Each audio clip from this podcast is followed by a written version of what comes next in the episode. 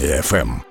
Це армія ФМ, радіо сильних і радіо вільних. І з нами на зв'язок виходить пані Галина Катамай. Вона адвокат і вона точно знає власне ту історію, яка на фоні нещодавніх подій всіх зацікавила, як правильно вигулювати домашніх тварин і яку відповідальність несуть ті люди, які роблять це абсолютно не так, як мусило би бути. Пані Галино, доброго ранку. Доброго ранку. Скажіть, будь ласка, ось чому на вашу думку в Україні господарі собак досі достеменно не знають, як вони повинні вигулювати своїх домашніх улюбленців, бо дуже часто бачимо і псів без повідка у громадських місцях, і тим більше без намордника. Я вважаю, що насправді зачасту люди знають правила вигулу домашніх тварин, але вони не вважають за потрібне їх дотримуватись. Натомість господарі через свою і безвідповідальність, і самовпевненість не дотримуються цих правил, бо знають, що не буде відповідальності за це. Звичайно, є громадяни, які не знають правил вигулу тварин. Ну тут більше потрібно говорити про ці правила. Це соціальна реклама має бути попередження про відповідальність і взагалі застосування такої відповідальності. А чи правда, що в питаннях вигулювання домашніх тварин ми досі керуємось радянським законодавством? Ні, це не так, адже в радянському законодавстві немає таких правил. У нас є прийняті закон України про захист тварин від жорстокого поводження. Це основний закон. Також ряд законів про тваринний світ, про захист населення від інфекційних хвороб і так далі. Регулюють правила вигулу домашніх тварин. І законом України про місцеве самоврядування України надано право органам місцевої влади приймати такі правила. Зокрема, от в Києві в нас є правила отримання домашніх собак та котів, і ми ними регулюємось. Є це у Львові і в інших населених пунктах. Тобто вони можуть навіть різнитися та в залежності від регіону. Вони можуть різнитись, але відповідати так основним законам, які прийняті.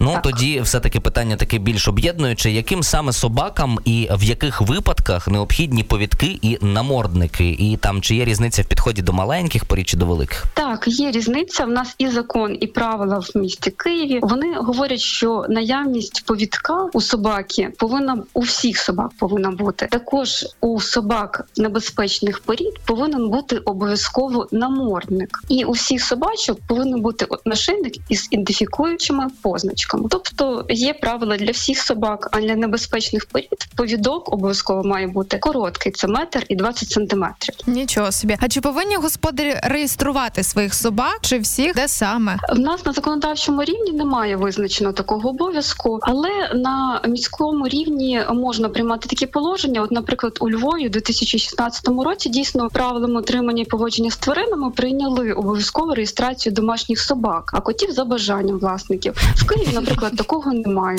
Так Що за дискримінація? Чим коти краще? Я не розумію, що це таке. можливо, вони менш небезпечні. Справа в цьому. Ну теоретично Але- можливо саме так. Та Так, ще хотіла сказати, що у нас існує процедура чіпування тварин. Вона також в Україні не обов'язковою, але, наприклад, для вивезення тваринки в країну Європейського союзу обов'язкова наявність чіпу. А давайте так, от просто на прикладі, яку відповідальність несуть господарі тварин за порушення правил їх вигулювання від найменшої до найбільшої.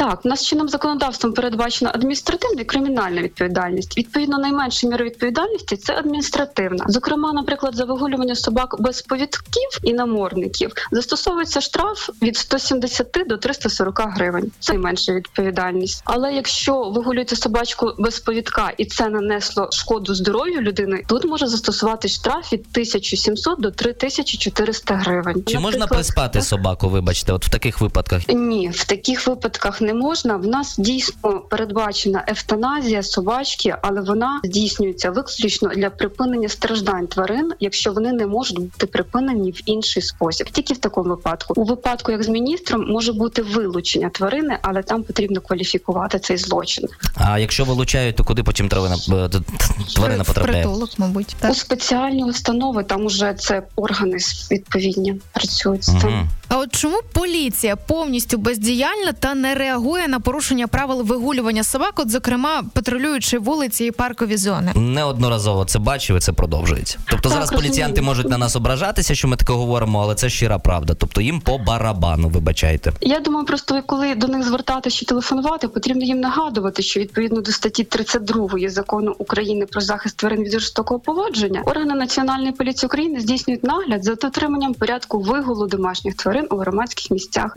і також вони здійснюють заходи у сфері законодавства щодо вигулу домашніх тваринок. Тому це саме їхній обов'язок. Це зараз ви розказали, Гагарін буде тут дзвонить в поліцію і казати за статтею 32 Ви Саме так і потрібно. Просто розумієте, в чому справа? В мене в самого є собака вдома, і коли ти її вигулюєш, і тобі на зустріч іде величезний пес бійцівської породи, який без повідка рухається, без намордника, і ти мусиш хапати свою малечу на руки, то це якось дратує. Коли поруч стоїть поліціянт, і ти йому ставиш запитання, а чому так? Він каже: Ну, в нас немає конкретних там якихось правил, і постійно вони з'їжджають. Принаймні, така ситуація в мене в житті була. Ну а як діяти громадянам, от якщо вони дійсно є свідками порушення правил е, вигулювання домашніх тварин, одразу до поліції звертатися, чи якось ще Чи можна? якісь може інстанції, які цим займаються?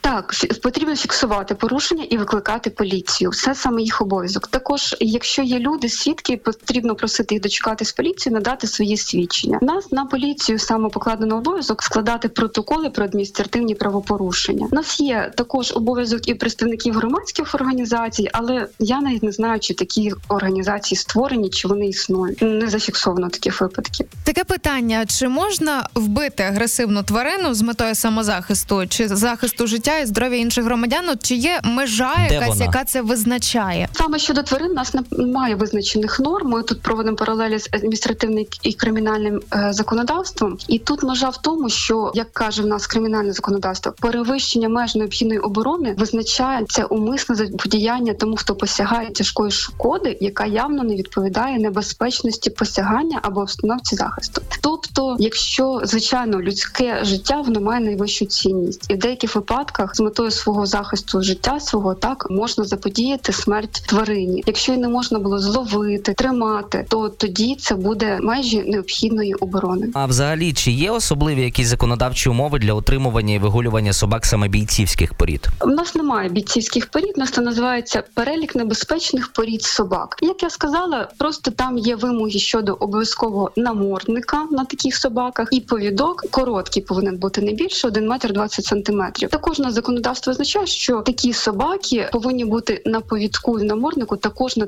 на території місць і зон для вигулу тварин, бо інші собачки можуть вигулюватись без повідка і намордника, а ці тільки на повідку і в наморднику. Я дуже сподіваюся, що наша розмова буде почута всіма людьми, які є господарями тварин, і будуть зроблені правильні висновки із неї. І наостанок, е, от цікаво, чи існують зараз взагалі в Україні тверезі якісь законодавчі ініціативи, аби виправити цю проблему, це становище у питаннях вигулювання домашніх тварин, аби українці були відповідальнішими. На жаль, немає зараз нових законодавчих норм. У 2010 році там був законопроект, який мав хоча б дати визначення, що таке вигул собак, бо його немає. Але на жаль, ні, сьогодні немає. Маємо те, що маємо, і зараз звертаємося до українських законодавців. Шановні законодавці, будь ласка, зверніть увагу на цю проблему. Вже із міністром трапилося. Давайте, Я думаю, щоб і вас не покусало. Так теж. дякуємо вам, пані Галина Катамай, адвокат, е, була з нами на зв'язку. Армія ФМ.